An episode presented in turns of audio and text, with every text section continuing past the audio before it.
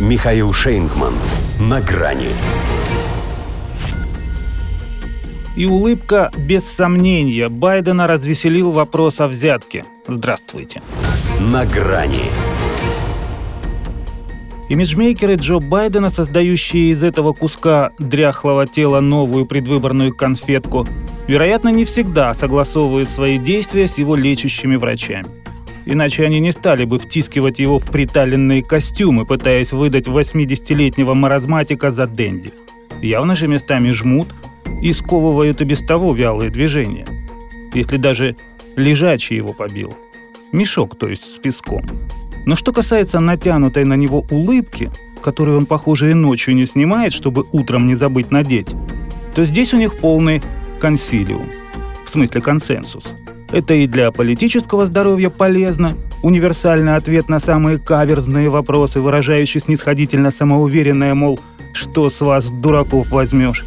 И для физического.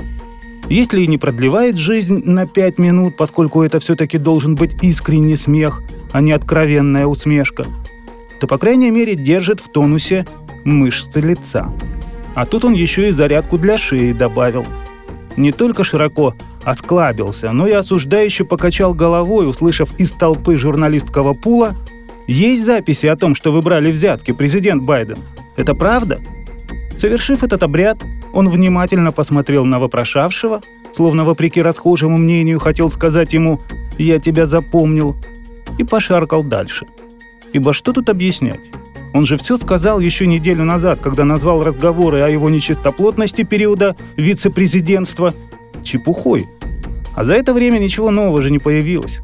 Да, сенатор-республиканец Чак Грасли заявил, что руководитель компании «Бурисма», который вроде как платил Джо и его сыну, сохранил у себя в качестве страхового полиса 17 аудиозаписей своих диалогов с ними.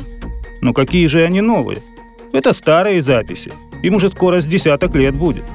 Да, директор ФБР Кристофер Рей все-таки сдался и под угрозой обвинений в неуважении к Конгрессу согласился передать на капиталистский холм это пресловутое досье, якобы доказывающее участие Байденов в коррупционной схеме и получение ими по пятерке миллионов на брата.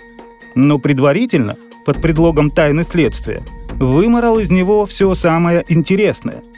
Естественно, зная это, Джо поэтому и может позволить себе соблюдать завет одного известного барона. Улыбайтесь, господа, улыбайтесь. Хотя это, конечно, совсем не тот самый Мюнхгаузен. Он тоже недолюбливает Англию, но не настолько, чтобы объявлять ей войну. Он тоже врет, как дышит. Из последнего пообещал проложить железную дорогу от Тихого океана через Индийский.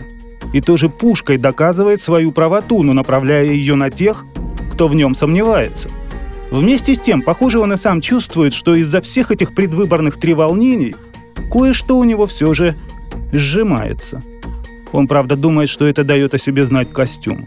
А коль ему сказали, что так надо, будет терпеть. Терпеть и улыбаться. Хотя правильнее сказать «ломать комедию», финита которой может и не оправдать его ожиданий. До свидания. На грани с Михаилом Шейнгманом.